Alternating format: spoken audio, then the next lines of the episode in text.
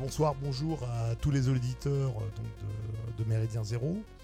Euh, ce soir, nous, nous allons euh, consacrer euh, cette émission de Vendeste euh, à notre invité Sylvain Durin. Donc, bonjour, bienvenue parmi nous. Merci de nous avoir accepté notre invitation.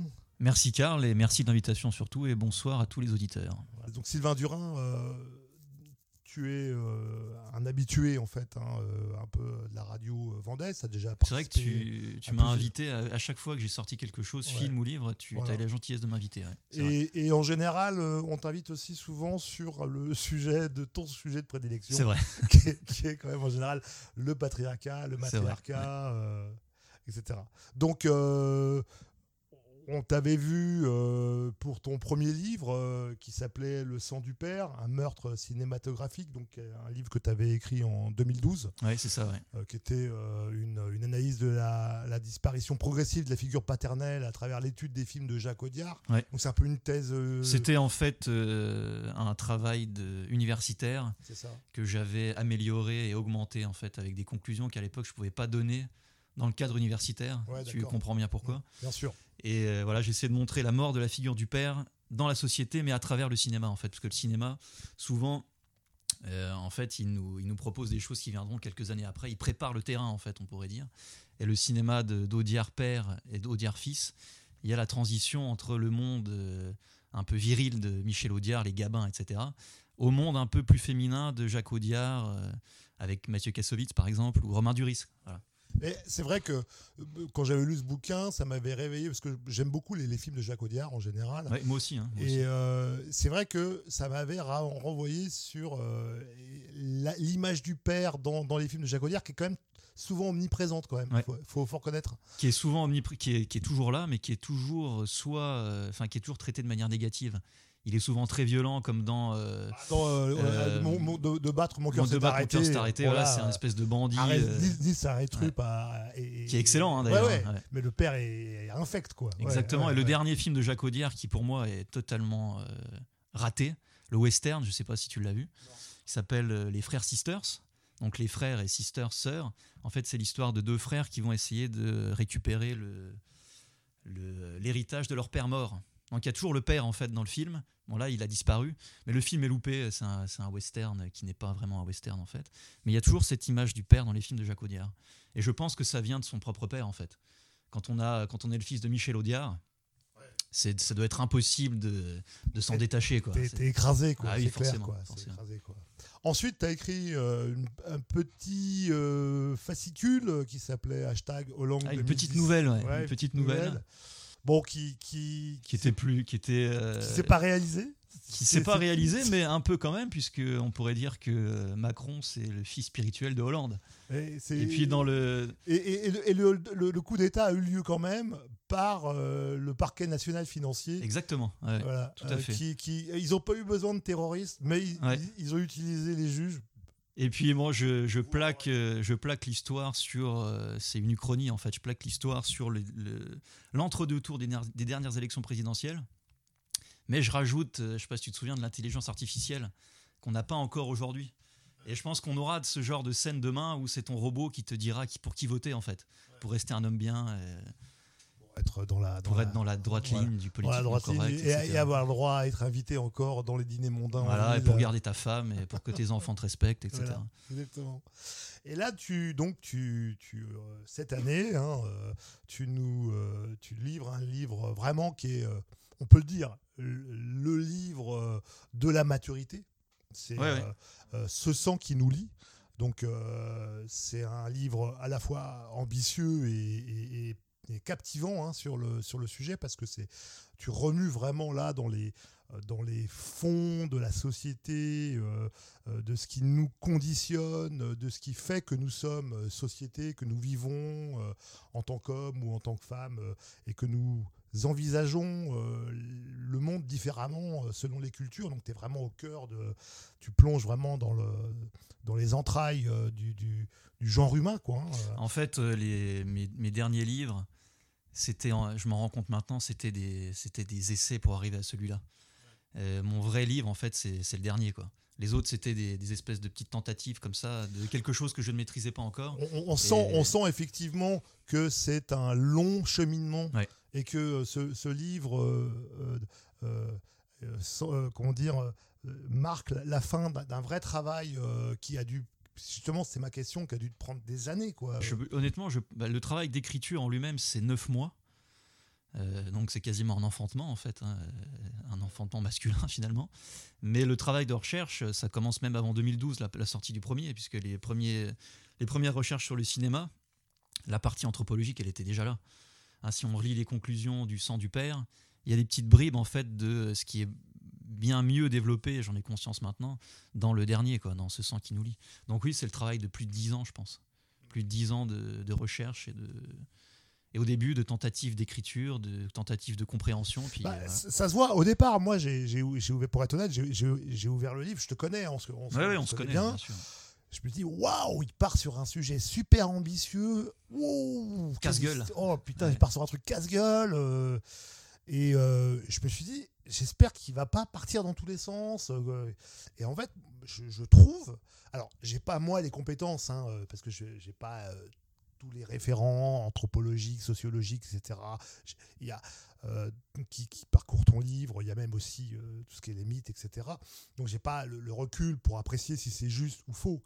Par contre, je, reconnais qu'il y a une, un vrai, une vraie cohérence intellectuelle dans ta démarche qui est persuasive. C'est-à-dire que on se dit, ok, euh, ce qu'il dit, ça, ça, fonctionne, c'est cohérent, euh, et, on dit, ouais, bon, il y a un vrai travail de qualité. Euh, Comme on disait tout à l'heure euh, avant d'enregistrer, c'est que le, on peut ne pas être d'accord avec ma thèse, mais elle est cohérente du début à la fin. Et ça, pour ça, j'en suis très content, parce qu'en plus, j'ai eu des retours de personnes, comme je te disais, qui, qui m'ont vraiment dit, des historiens, anthropologues, des, des théologiens qui m'ont dit que tout était cohérent.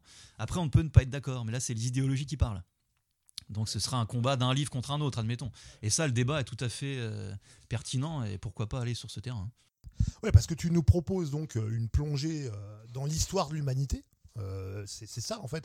Ça me fait penser un peu au bouquin d'Emmanuel Tel, une brève esquisse de l'histoire humaine. Bon, c'est presque ça. Hein. On est, euh, euh, tu, tu, tu, effectues quasiment un, travail d'anthropologue. Tu passes au, crible la théorie des sociétés primitives, que, comme les Mosuo, les Trobriandais, les Guarani. Enfin, on est vraiment là, quasiment dans Claude Lévy. on n'est pas avec les mêmes conclusions. Mais ouais, non, non, mais bon. puis après, tu analyses les mythes, donc les mythes indo-européens, euh, même les mythes antiques, grecs. Euh, tu vas ensuite, euh, tu vas commencer à trifouiller le judaïsme pré-chrétien et le judaïsme talmudique post-chrétien tu regardes les sociétés romaines, euh, tu fais aussi un détour par le monde musulman, même les hindous. Alors j'ai dit, putain, si les hindous, là j'étais presque impressionné. Je dis, putain. Non, non, mais t'as vu que je me suis. C'est juste une esquisse très rapide. J'ai vu que parce qu'on peut pas faire un livre de 1500 pages et puis euh, quand je maîtrise pas un sujet, je, je le mets pas dans le livre. Et, euh, tu, et donc là, tu passes à travers toutes ces, tous, ces, tous ces éléments. Donc il y a, y a, quasiment un travail d'anthropologue, d'exégèse de textes religieux, de sociologue euh, euh, je dirais même d'idéologue, tu, tu, tu, tu, ensuite tu interprètes tout ça et tu apportes une, grille d'interprétation, de décryptage de tous ces phénomènes. Donc on est vraiment euh, pris dans, un, dans un vrai travail qu'on pourrait presque appeler scientifique. Hein. Enfin, je veux dire, enfin, alors c'est de la science molle, mais ça reste pour moi un, travail quasiment scientifique. Et donc ta thèse, euh, sans, euh, hein, je, comme disent les, euh, les, Québécois, je veux pas divulgacher le, le, film. C'est mieux que spoiler. Hein, mais le, le, en gros, le monde primitif et même celui de l'Antiquité, et puis même d'une certaine manière, l'ensemble des sociétés euh, non chrétiennes sont en fait euh, globalement sur une matrice euh, matriarcale. Quoi. Pour, pour, faire très, très rapidement, c'est exactement ça en fait. pour que les auditeurs comprennent la grille de lecture, c'est-à-dire que j'analyse dans une, dans une société ou dans un groupe ou dans un clan ou une tribu ou, ou une nation, j'analyse trois niveaux que j'appelle les trois niveaux primordiaux, à savoir la famille, la politique et le religieux ou le spirituel, on appelle ça un peu comme on veut. Et je, pars du, postulat qu'on ne peut pas dire qu'une société soit matriarcale ou patriarcale si on n'a pas pris en compte ces trois niveaux et qu'on les a pas articulés ensemble. Euh, si on trouve un détail de matriarcat dans une société, mais que ces trois niveaux-là sont du patriarcat, bah oui, on dira qu'il y a un résidu en fait tout simplement de matriarcat qui vient du monde primitif tout simplement. Et on se rend compte que tout est, euh, ça j'en parle bien au début du livre, rien, aucun objet dans une civilisation, quelle qu'elle soit, n'est dû au hasard. Il y a toujours, elle a toujours sa place, elle a toujours un rôle, elle a toujours une fonction bien précise. Et j'en suis arrivé à la conclusion que effectivement, euh, si on veut faire du schématique, le patriarcat total. Donc, euh, si on fait du schématique, à savoir, euh, essayons de, voir le patriarcat total et le matriarcat total, on se rend compte qu'il y, a des principes qui régissent ces trois niveaux-là et qui sont en cohérence totale. Et on sait que le matriarcat, par exemple, c'est ce que j'essaie de montrer, s'articule par le sacrifice. C'est pour ça que je propose le concept de matriarcat sacrificiel. Et que le côté patriarcal s'articule par le christianisme.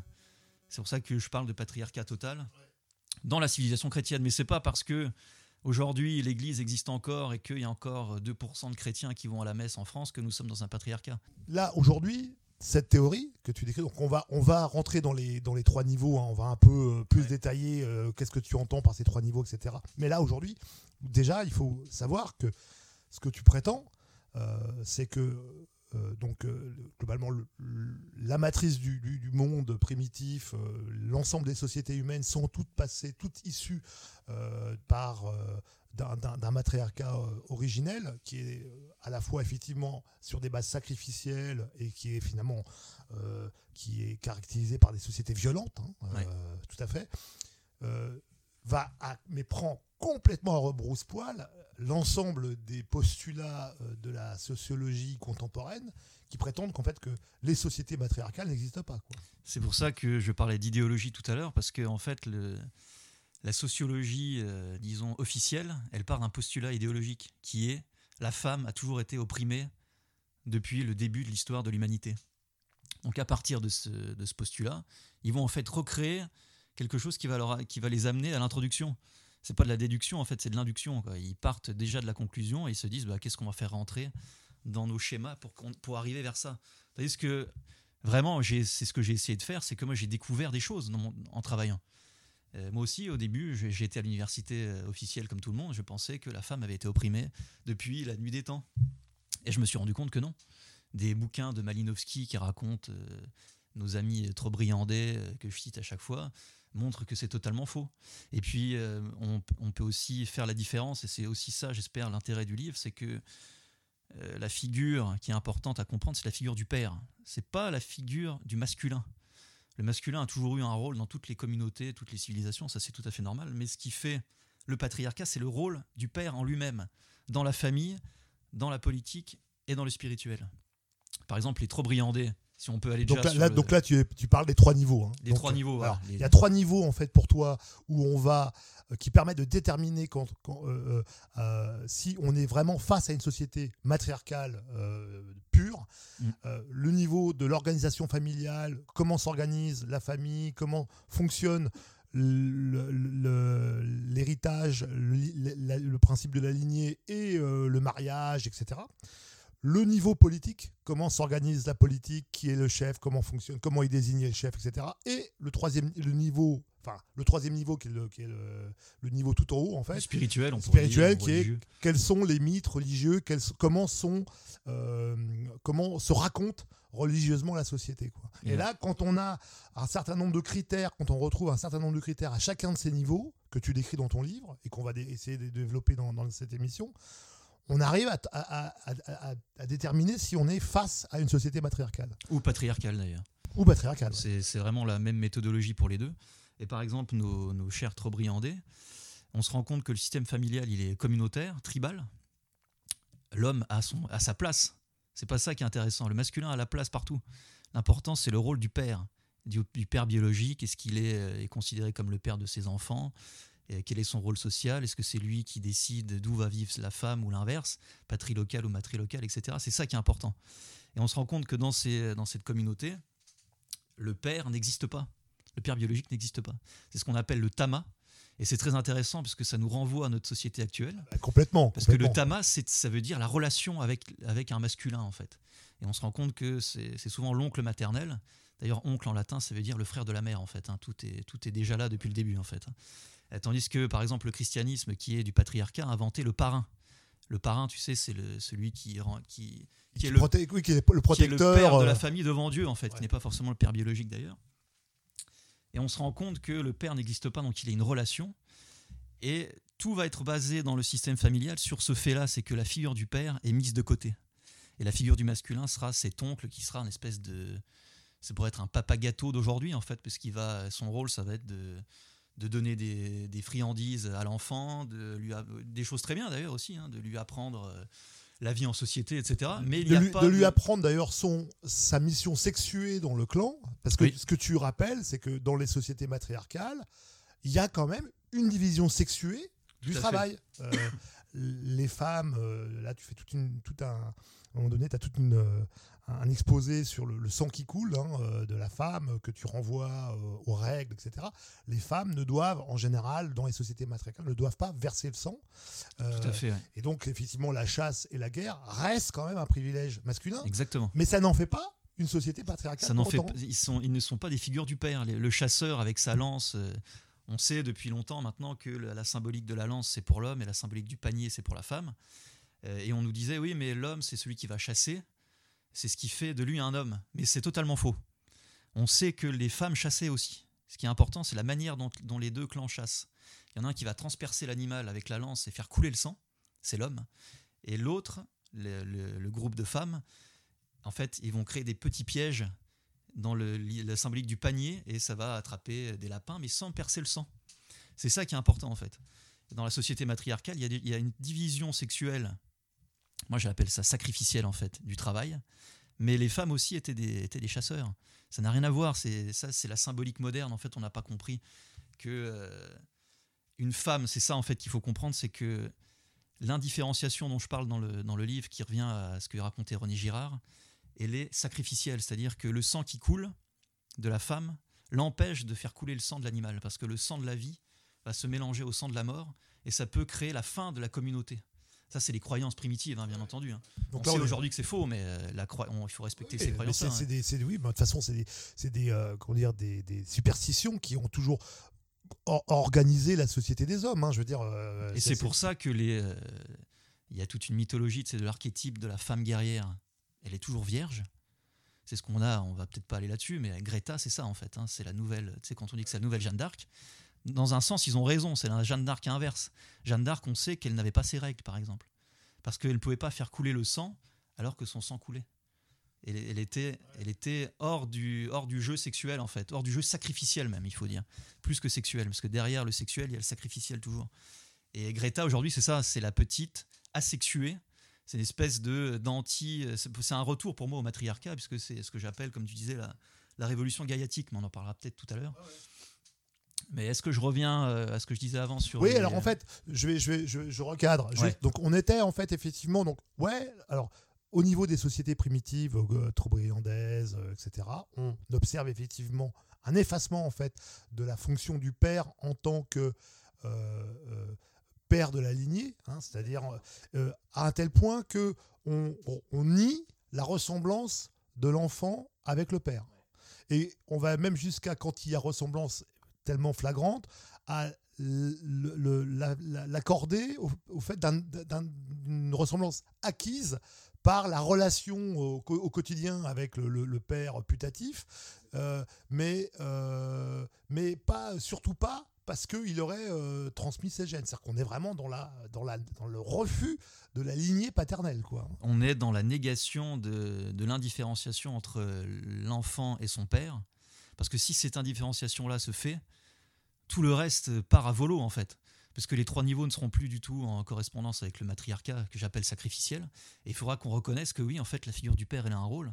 Donc si cette figure a un rôle, il faut peut-être qu'on touche à, à tout le reste en fait et la société si elle ne sait pas se régénérer va disparaître. Un René Girard il explique bien que euh, y a sans doute des dizaines de milliers de communautés ou de tribus ou autres qui n'ont pas su régénérer ce cycle sacrificiel euh, par la désignation du bouc émissaire. Je pense qu'on va en parler, notamment avec le chef.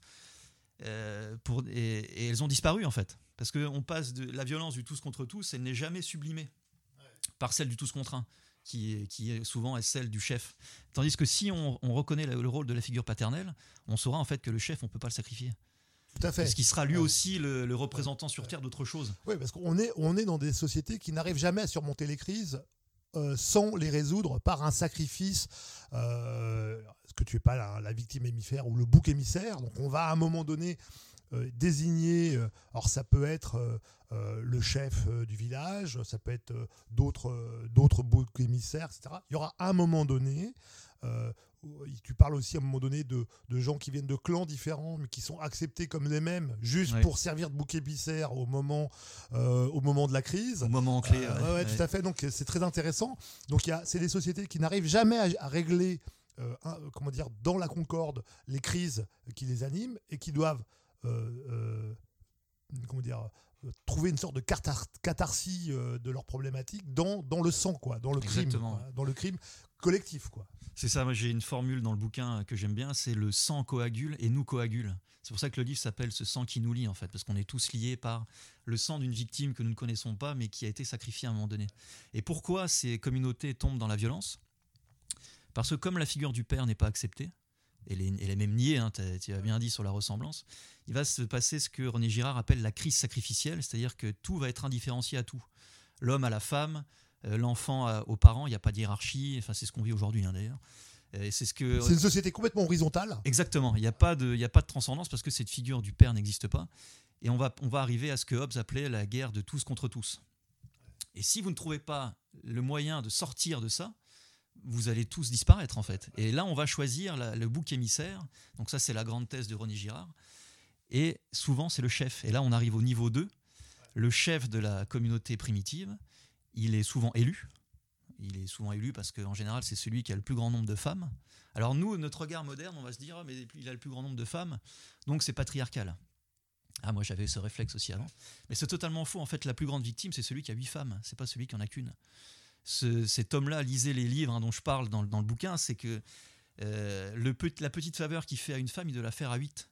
Et s'il est choisi, on voit ça encore aujourd'hui dans les tribus africaines, c'est parce qu'il aura su gérer huit femmes on va se dire, lui, il sait gérer ça, les conflits entre les, entre les femmes, l'indifférenciation des, huit femmes, peut-être qu'il va réussir à gérer notre indifférenciation à nous tous. Tout ça, ça se fait inconsciemment, je pense. Hein.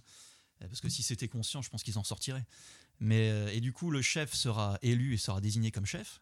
On se rend compte qu'il a quasiment aucun pouvoir, le chef primitif. Hein, et, mais il a un rôle très symbolique en fait. Très très symbolique. En général, il sait bien parler aussi, puisque bon, s'il sait gérer ses huit femmes, c'est qu'il a la palabre est quand même euh, assez, euh, assez verbeuse et assez. Euh, un peu comme nos présidents actuels. Hein. Exactement. Par contre, le jour où euh, on, cherchera une victime émissaire parce que soit les femmes ne font plus assez d'enfants, ou il y a beaucoup de handicap aussi, ça compte beaucoup, ça, il y a beaucoup d'enfants morts-nés, etc., ou on perd une guerre contre la tribu voisine, et eh ben on, va se, on va se ruer sur le chef, on va le déposer sur l'autel du sacrifice. C'est ce qu'on faisait, nous, en Europe il y a encore. Euh, Alors, c'est intéressant parce que tu, tu, tu dis ça. Moi, j'étais. Euh, euh, j'avais vu une émission, il faudrait que je retrouve les, références, une, émission de, tout un reportage sur effectivement les sacrifices humains en Europe, où on avait ça des, des, des, centaines de, cadavres relativement bien conservés puisque les corps étaient jetés dans des sortes de tourbes, de tourbières, etc. Donc qui, qui sont des, isotopes très conservateurs des, chairs, etc. Et donc ils ont pu euh, reconstruire euh, le profil euh, des, victimes. Alors, il y avait des vierges, bon, ok, et il y avait des, mâles plutôt avec des caractéristiques de chef, etc. Alors, les vierges étaient sacrifiées aussi pour les raisons qu'on a dit avant. Hein. Ça, c'est très important. Il y a la vierge et le chef. La vierge parce qu'elle est non sacrificiellement elle est, elle est, non, elle est pure en fait, c'est la pureté. Donc il faut sacrifier la pureté pour essayer de régénérer la communauté. Et le chef, bah alors, le chef alors, le chef, au départ, euh, les analyses, donc les historiens qui se penchaient, etc., imaginaient que c'était le chef de la tribu adverse, mais pas du tout. On voit bien qu'on est, c'est la tribu, le clan qui tuait son propre chef, Exactement. qui le sacrifiait. Par rapport à euh, une mauvaise saison, euh, des mauvaises récoltes, une mauvaise, année de, de, pêche, de chasse. Et donc, il fallait, quand la société était en crise, il fallait euh, évacuer euh, la crise par le sacrifice du chef. Et donc, ça. et donc, on a un chef qui est plus là, en fait, comme euh, martyr euh, potentatif que. C'est la comme, première grande victime, c'est celle du chef qui est désigné par l'élection. Et euh, en fait, on se rend compte que c'est basé, ça c'est très important ce que tu as dit, parce qu'on voit le côté cyclique. Quand on arrive à la fin d'un cycle, dans notre communauté, il faut, là, il faut régénérer, il faut commencer un nouveau cycle par le sang versé. Soit ce sera le sang de tout le monde et il n'y aura, plus de communauté, soit ce sera le sang d'une personne symbolique, qui sera ensuite déifié en général. Euh, C'est-à-dire qu'on saura que grâce à cette personne-là, on a pu revivre. Donc euh, c'est pour ça qu'on voit des... Bon, nous, on a plus fait ça que les Trobriandais, on- j'avouerai. C'est pour ça qu'on verra des statues, des grandes statues pour tel dieu, qui en fait était sans doute quelqu'un qui a été sacrifié. Et, qu'on et on en a fait un dieu. Euh, qui- Tu, tu cites euh, l'exemple de Dionysos à un moment donné. Sur voilà, ce c'est un des, Ouais. meilleurs, des meilleurs exemples. Dionysos, celui qui renaît sans arrêt, qui sacrifie, qui se fait sacrifier. Le, le dieu homme, enfin l'homme qui devient Dieu. euh, C'est ça. Ouais. Cain, quand il se fait, quand il se fait tuer, ça, ça crée la société des Caïanites en fait. Le, le- le sang versé va créer une nouvelle culture et ça fait apparaître aussi des nouvelles lois parce qu'on va essayer. Ça, c'est plus les Européens quand même qui l'ont fait. C'est que on va se rendre compte de pourquoi on a eu cette crise sacrificielle et on va inventer, on va essayer d'inventer des lois. C'est surtout juridique chez nous. C'est ça qui fait qu'on est un peuple assez génial, je trouve. Moi, j'ai vraiment découvert tout ça en travaillant. C'est que pour empêcher le sang, on va inventer plein de choses, Euh, plein de lois, plein de euh, de hiérarchie qu'on va retravailler pour rentrer dans un case, on va, on va créer une civilisation en fait. Et on en arrive aujourd'hui au bouc émissaire moderne qui est le, le président de la République élu. Et l'élection, ça remplace le sacrifice sanglant. Vous éli- on va élire Macron et tout le monde va le détester pendant 5 ans. Bon là, il sera peut-être réélu parce qu'il n'y a personne en face, mais ça c'est autre chose, c'est de la politique. Et on va élire quelqu'un d'autre et on va le tuer symboliquement. Et, euh, et ça justement, remplace le sang. Quoi. Euh, justement, tu disais qu'il va peut-être être réélu, alors qu'il ne devrait pas être réélu. Et on voit bien que c'est à travers des manigances euh, électorales, euh, en, en faisant intervenir les juges, en discréditant euh, des opposants ou des adversaires ou des rivaux qui devraient, en fait, qui auraient dû de toute façon être élus à sa place. On voit bien qu'en neutralisant le processus élec- électoral, on, on retrouve la violence, parce que qu'il y ait Ouais. les gilets jaunes qui, qui revient. C'est-à-dire qu'à un moment donné où, où euh, le, le processus du sacrifice euh, symbolique ne fonctionne plus, on va demander le vrai sacrifice. Ouais, c'est ça. Ouais, c'est vraiment la, vraiment ma théorie, c'est qu'aujourd'hui on est, je dis pas la fin, la fin du monde ou quoi que ce soit. Je pense qu'on est, on a l'impression que le temps s'accélère parce qu'on est à la fin du cycle et pour changer, pour euh, pour renouveler le cycle, il faut du sang. Et pour moi, ce qu'on appelle les terroristes, en fait, c'est des sacrificateurs, c'est les sacrifices rituels qu'on a eu à Charlie, qu'on a eu au Bataclan, etc., qu'on a eu à la préfecture là, de, de Paris. Ça, on le sait pas parce que c'est quelque chose d'archaïque qu'on ne maîtrise plus, mais on a besoin de ce sang versé pour renouveler ce cycle-là. Et les gilets jaunes, ça rentre totalement là-dedans. On est à la fin. Les gens sentent que euh, bah, l'in- l'indifférenciation est, là, en fait. Euh, là, on est à peu près dans cette guerre du tous contre tous. Il n'y a plus de hiérarchie. Tout le monde est indifférencié à tout le monde. Tout le monde peut parler sur tous les sujets. Il n'y a plus de Greta vaut plus que. euh, voilà, etc. Et on sent, moi, en ayant travaillé sur ce livre, je sens qu'on est. L'archaïque a envie de revenir là et, on- et il a besoin de sang, quoi. Ah ben c'est sûr, c'est vraiment ce qu'on euh, ce qu'on ce qu'on apprend, enfin, ce qu'on découvre et qui, ce que révèle ton livre, c'est que effectivement, qui recoupe un peu d'ailleurs euh, l'intuition de Todd sur euh, Emmanuel Todd, qui analyse en fait les sociétés, euh, les, les- leur- les- les modèles familiaux, et qui sa théorie, c'est que globalement, en fait, le libéralisme, la société moderne, la modernité euh, a pu fonctionner parce que elle repose sur des modèles de famille euh, euh, nucléaires, etc., qui sont en fait plutôt des, des- des- des modèles assez primitifs quoi, dans, dans leur dans l'organisation. Alors, c'est pas ta théorie à Moi, toi. je, je pense que. Toi, tu as, plutôt l'inverse là-dessus. Ouais, je pense que euh, moi, moi, j'ai un grand respect pour Emmanuel Todd, hein, j'ai quasiment lu tous ses livres, mais je pense qu'il se trompe parce qu'il n'a pas le troisième niveau. Emmanuel Todd, c'est quelqu'un, là, je- il est en train d'écrire un livre sur le matriarcat, je crois, il en avait parlé, et il va se baser sur des conséquences en fait. Il va dire, bah voilà, combien est-ce qu'il y a de taux de réussite des filles à l'université? Maintenant, c'est énorme, le différentiel est énorme, ça a été renversé totalement, ça doit être 70% de femmes. Donc il va se dire, ah tiens, là, ça, ça, ça veut dire qu'on est en matriarcat. Mais non, ça, pour moi, c'est une conséquence qui n'a, je vais pas dire quasiment aucun intérêt, parce que c'est toujours intéressant d'aller voir euh, tous ces, toutes ces petites choses-là. Mais en fait, il s'arrête, il s'arrête aux politiques en fait. Alors est-ce que ça vient de euh, sa propre religion ou de son propre sérail Moi, j'y vois, surtout pas, de, mais- de- j'y vois surtout de sa, de, de sa culture, euh, de, de, son éducation très british, sa approche très british, possible, ouais. très pragmatique. On est très euh, dans l'observation scientifique, statistique, avec euh, effectivement des conclusions euh, tout à fait plausibles, mais pas du tout euh, d'analyse euh, plus, plus école française qu'on retrouve avec Roger, René Girard, Claude Lévi-Strauss, Fernand Brodel, où là on va quand même commencer à, à, apporter une couche plus psychologique globalement aux sociétés avec effectivement des interprétations. Là, je limites. trouve vraiment en toute, vraiment en toute humilité, moi, encore une fois, j'apprécie Emmanuel Todd, que si on, se, si on lève un peu la tête vers le ciel et qu'on étudie les religions de ce qu'ils pensent être euh, de ces sociétés soi-disant nucléaires de, archaïques, en fait, ça ne colle plus. Oui, je suis Il y a d'accord. quelque chose qui ne colle plus, en Mais fait. c'est c'est ce que. euh, donc on, on était au deuxième niveau. On disait effectivement euh, le chef, il peut y avoir de la polygamie. Ça reste quand même une société matriarcale. Le chef, de toute façon, il a un rôle symbolique, même si c'est le plus fort, il a les plus grosses plumes. Ça reste quand même finalement euh, un, un- un chef qui n'a pas de réel pouvoir euh, décisionnaire euh, sur l'organisation de la cité.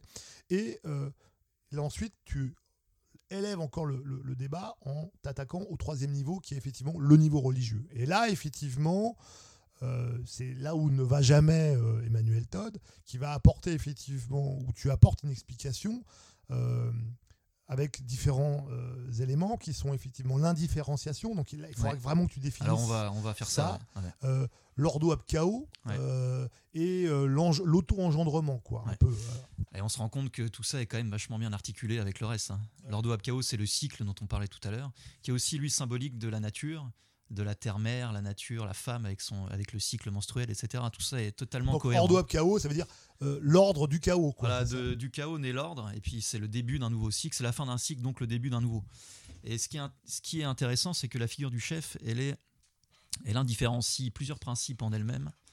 Euh, oui, ce qui est aussi important par rapport à l'indifférenciation, c'est qu'à l'intérieur de cette figure du chef, qui, si c'est vrai, n'a pas énormément de pouvoir, mais il, indi- il indifférencie en lui-même plusieurs principes qui vont en fait le piéger.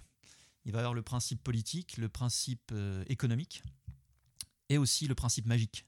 Et on peut pas dire vraiment spirituel pour le chef, parce que c'était plutôt euh, spirituel, on imagine euh, monothéisme, donc je préfère, utiliser le mot magie. Et euh, il va avoir en lui cet aspect magique, et c'est pour ça qu'il sera sacrifié aussi. Parce qu'on sait, et ça on l'avait aussi dans notre, dans notre paganisme européen, que quand on va lui couper la tête, la souveraineté de son pouvoir va remonter au ciel vers une déesse. Je cite souvent la déesse Moeb en Irlande, Moeb, qui, euh, qui avait 11 époux, 11 rois. Et en fait, le, le king, ça vient de, kun, de kuna en grec, ça veut dire l'époux de la déesse. C'est quelque chose de féminin en fait. C'est là où le patriarcat ne fonctionne pas. Donc quand on va lui couper la tête, la souveraineté va remonter à la déesse. Et par l'élection, on va euh, faire redescendre la souveraineté du pouvoir sur cette personne-là, qui sera ensuite, euh, à la fin du nouveau cycle, ou peut-être que lui y échappera, hein, parce que ça peut prendre parfois 100 ou 150 ans. Ah bah, si, s'il Voilà, arrive, c'est- s'il a- il tombe sur une bonne, une bonne saison, Voilà. euh, sur 20, 20 années de, de, de bon blé ou de. euh, Où il y a- a pas beaucoup de guerres, où on gagne a- toutes les guerres, ou euh, des années giboyeuses, c'est bon. il quoi. est, c'est- là, il peut être vraiment considéré comme un chef plutôt. c'est un peu le roi du pétrole, quoi, parce que il n'a pas de décision à prendre, donc il n'est pas responsable de grand chose. C'est un peu le chef, c'est le chef tranquille, quoi. Et euh, ça, c'est très important à comprendre parce que ce cycle-là de l'ordo ab chaos et de l'indifférenciation, on le retrouve au niveau 3.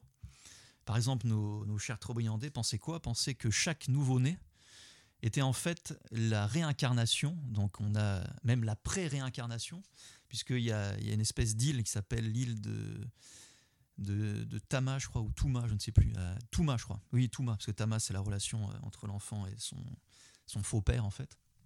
L'île de Touma, qui est une vraie une île qui existe. hein. Ils pensaient que quand euh, les, les gens mouraient, l'esprit du bébé à venir allait sur cette île-là. Ça fait très GPA, hein, tout ça. C'est pour ça que je dis que l'intelligence artificielle, c'est la concrétisation de toutes ces, euh, de toutes ces croyances archaïques.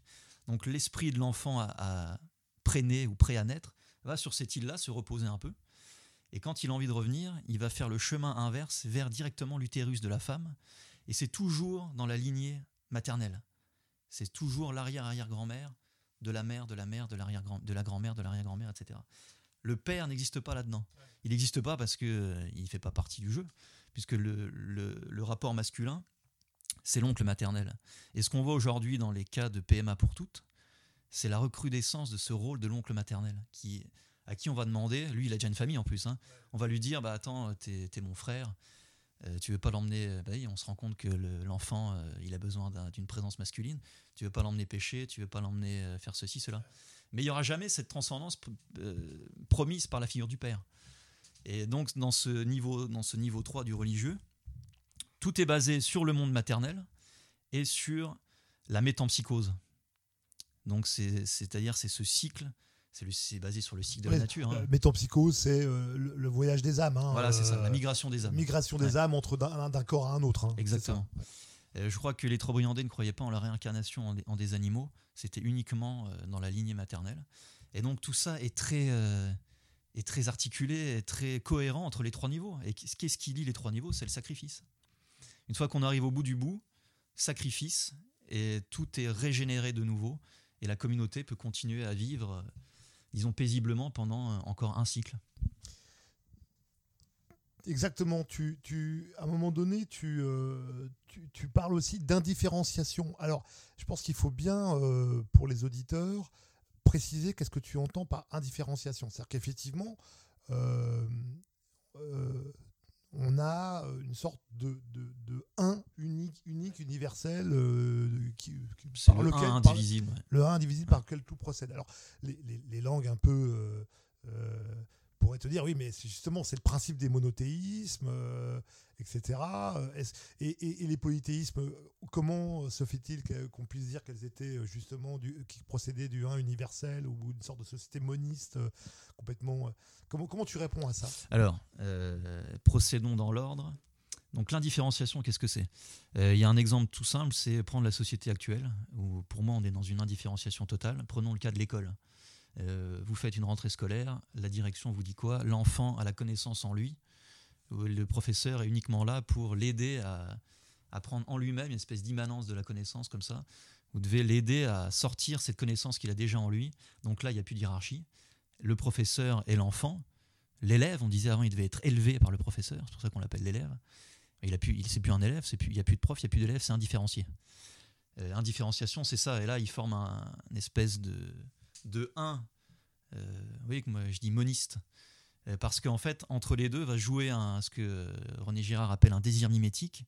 C'est-à-dire que le professeur va quand même vouloir lui apprendre des choses, donc il va créer la rivalité mimétique avec cet élève. L'élève va lui répondre de, son désir mimétique à lui, puisque lui, il a la connaissance, on lui a dit, on lui répète toute la journée à la télévision. Et là se crée un cycle entre les deux personnes. C'est ce que René Girard appelle le désir mimétique. Ce serait à creuser, mais là je pense que c'est pas le c'est pas le moment, c'est pas le lieu. Et va se créer là, pour sortir de ça, il va falloir faire un sacrifice. Donc là, entre un élève et un, et un prof, il n'y aura jamais de sacrifice. Mais regardez les vidéos de baston entre les professeurs et les élèves ça vient de là en fait, ça vient de l'indifférenciation et la fin de la transcendance, tout ce qui est hiérarchique est totalement annihilé, on est sur une vision totalement horizontale. C'est pour ça que je parle souvent de la symbolique de la croix, parce que pour qu'une croix tienne debout, il faut au moins, au moins deux parties. Quoi. Et euh, donc ça, c'était le premier point. Le deuxième point de ta question, le monisme. Alors le monothéisme, ça c'est très intéressant, parce qu'on se rend compte de quoi? Le, le monothéisme juif nous parle de ce un indivisible, et ce 1 indivisible renvoie à la vision païenne qu'on avait en Europe et à la vision mondiale, en fait, parce qu'on était des peuples proches de la nature, dans le sens où euh, on pensait faire partie d'un tout. Il n'y a pas de créateur. Hein. si vous lisez ce que pensaient les Indo-Européens, il n'y avait pas de créateur. Euh, il n'y avait pas de péché, il n'y avait pas de créateur, donc pas de créature. Donc il y a une espèce de 1. Et dans ce 1, effectivement, il y a plusieurs dieux, il n'y a pas de problème, puisque la nature, c'est le 1. Et dans la nature, bah, il y a plusieurs. Euh, euh, le vent c'est un dieu, mais il y a toujours quand même un dieu.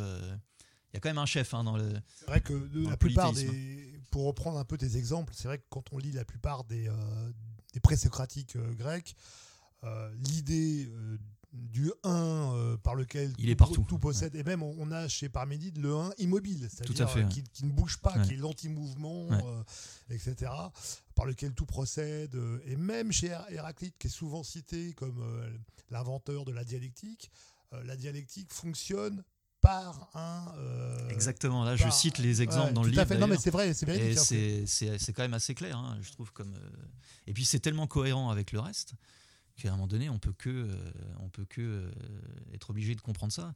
Et ce que va proposer le christianisme, et là, que les auditeurs qui ne sont pas chrétiens ne prennent pas ça comme, euh, une attaque. Moi, j'essaie de pas de pas ré- réfléchir en tant que euh, j'ai pas de combat à mener, j'ai fait un- une recherche, je propose mes conclusions. Le christianisme va proposer un Dieu, un, oui, c'est vrai, mais il est trois. Il y a le Saint-Esprit, il y a Jésus, et, C'est ce et que il y a tu- Dieu. C'est ce que tu décris. Mais on, va l'aborder quand on abordera le christianisme. Ah, mais c'est intéressant. Non, mais c'est intéressant. Effectivement, on peut, on peut commencer déjà un peu à, à- à révéler un peu le, le, la- la- le principe. C'est qu'effectivement, dans le christianisme, on passe par euh, effectivement un intermédiaire qui Il y a est toujours un intermédiaire. l'incarnation de Dieu Exactement. dans la chair. Et l'incarnation empêche lui- lui- le un indivisible. Parce qu'il y a créature, parce qu'il y a créateur. Donc il y a un dualisme en fait. Alors il ne faut pas tomber dans l'hérésie du dualisme qui donne le- les cathares. Mais il y, a un, vrai dualisme dans le sens où oui, les chrétiens pensent qu'il y a un créateur, eux ne sont qu'une créature. Donc le, le un, le, le cercle est brisé en fait par la croix. J'aime bien cette symbolique-là. C'est le combat du cercle et de la croix en fait. Et le monde païen euh, global, hein, je ne parle pas uniquement européen, euh, païen dans le sens bah, paysan, euh, proche de la nature, etc., se pense comme un tout. Hein, vous, même on a encore ça aujourd'hui dans les campagnes, nous on fait partie d'un tout, la, nature, etc. Et là, ce que, ce que propose le christianisme, c'est l'incarnation, qui est la valeur patri- patriarcale de, de référence, je dirais. Tandis que le matriarcat, c'est l'indifférenciation. C'est le tout un indivisible, ce qu'on retrouve dans l'islam. On en parlera aussi, Ouais, si tu veux, parlera, euh, avec le Tawhid, ouais. où tout est un. Il n'y a pas d'incarnation. Mahomet euh, n'est pas. euh, le- Non, bah, Mahomet est un prophète. Mais cette, euh, donc, cette unicité, on la retrouve dans l'islam et on la retrouve aussi dans les sociétés euh, indo-européennes, puisque tu, tu prévois un chapitre dans ton, dans ton livre sur l'analyse des sociétés indo-européennes. Ouais. Et alors là, effectivement, grande surprise, c'est-à-dire que tu, tu, tu, tu vois dans les sociétés indo-européennes, dans les mythes indo-européens, dans l'organisation de la société même grecque et romaine, Ouais. la marque euh, du matriarcat. Alors c'est quand même assez insolite, quoi. Faut, Ouais, faut reconnaître. J'ai aussi euh, découvert ça en travaillant. En fait, Euh, pour moi, la figure du pater familias, c'était le patriarcat, tout simplement. Là, C'est ce qu'on nous apprend, euh, je pense, à l'école. Mais j'ai utilisé ma méthode des trois niveaux. Et je me suis rendu compte d'une chose, c'est que en réalité, le pater familias, c'est une invention géniale de l'européen pour empêcher que cette figure du chef se fasse sacrifier. C'est le pater familias, c'est une invention juridique. Mais euh, si on creuse vraiment ce qu'est le pater familias, c'est ni plus ni moins qu'un chef de tribu. Il gère à la fois, c'est vrai, sa, femme, ses enfants, etc., mais il gère aussi euh, le, tout le clan, toute la tribu. C'est souvent la figure du grand-père, en fait, c'est la personne la plus, la plus âgée. Et celle qui a le plus d'enfants, hein, ça ressemble beaucoup à, à notre chef euh, tribal dont on parlait tout à l'heure. Et son rôle, ça va être quoi? Ça va être d'empêcher l'indifférenciation et la guerre du tous contre tous à l'intérieur de ce clan-là. Et on se rend compte d'ailleurs qu'il y arrive assez bien, mais on ne peut pas dire que c'est du patriarcat, parce qu'il n'est pas dans, le, dans, le, dans ce que j'appelle la famille nucléaire différenciée, parce qu'il y a une indifférenciation totale en fait entre tous ces... Son fils ne peut pas devenir un père, il sera un éternel fils devant le pater familias. Pour que lui-même devienne peut-être un jour le pater familias, faut il faut qu'il soit sacrifié, le, vieux du dessus. Quoi. Il faut que le, grand-père puisse finir par mourir. Quoi. Et puis cette idée de euh, dictature il a quand même le droit de vie ou de mort sur les enfants et sur les femmes, même si j'ai vu que c'est très très peu euh, pratiqué en fait. C'était surtout écrit, mais c'était très peu pratiqué. Euh, ça, ça l'empêche d'être une figure transcendante parce qu'il est trop pris par ce pouvoir matériel. Il faut le dégager en fait, euh, le, le père patriarcal de la famille nucléaire différenciée, il est dégagé de tout ça. Oui, parce Si que tu veux, tu- on peut tu- redéfinir ce oui, que c'est. le- mais- alors on va définir les, les modèles familiaux. Juste, mais pour, pour finir sur cette théorie, tu expliques effectivement que lorsque euh, euh, l'usage de la violence est nécessaire pour imposer la figure euh, du chef, voire peut-être du père, euh, on est déjà dans une forme de patriarcat dégénéré. C'est ça. Et ça donne, euh, et c'est là où euh, on peut comprendre les féministes en fait.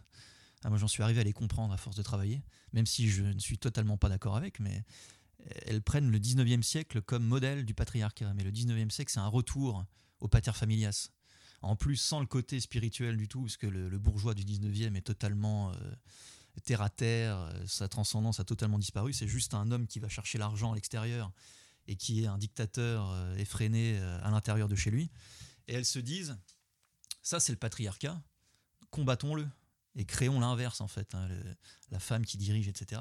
Alors que cette figure-là du père, c'est pas du tout un patriarcat euh, que j'appellerais total, si on peut dire ça comme ça. C'est un patriarcat dégénéré.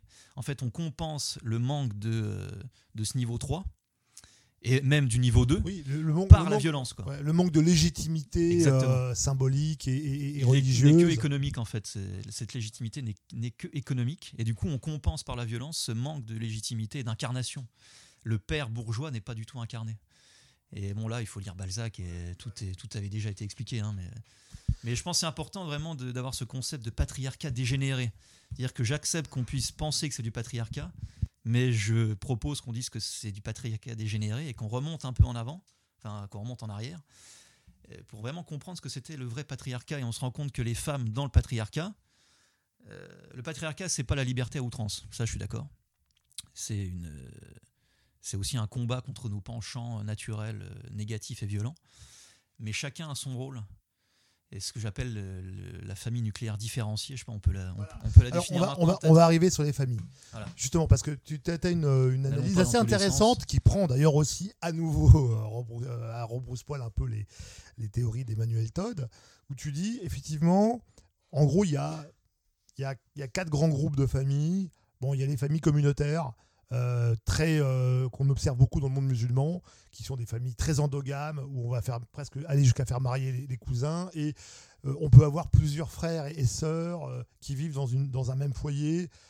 c'est des familles très indifférenciées dans, dans, le dans le dans l'organisation. Hein. C'est très c'est très bordélique et il y a une sorte de, de, de finalement à l'intérieur de en fait finalement c'est la femme qui, contrôle le, foyer. disons que c'est le principe matriarcal qui dirige.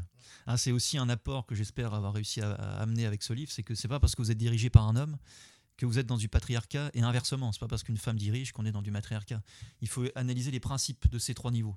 Et on se rend compte que euh, oui, le, père, euh, le père chef de tribu, il existe. Hein, euh, il mange pas dans la même salle d'ailleurs que les femmes, mais il est invité dans la maison de sa femme.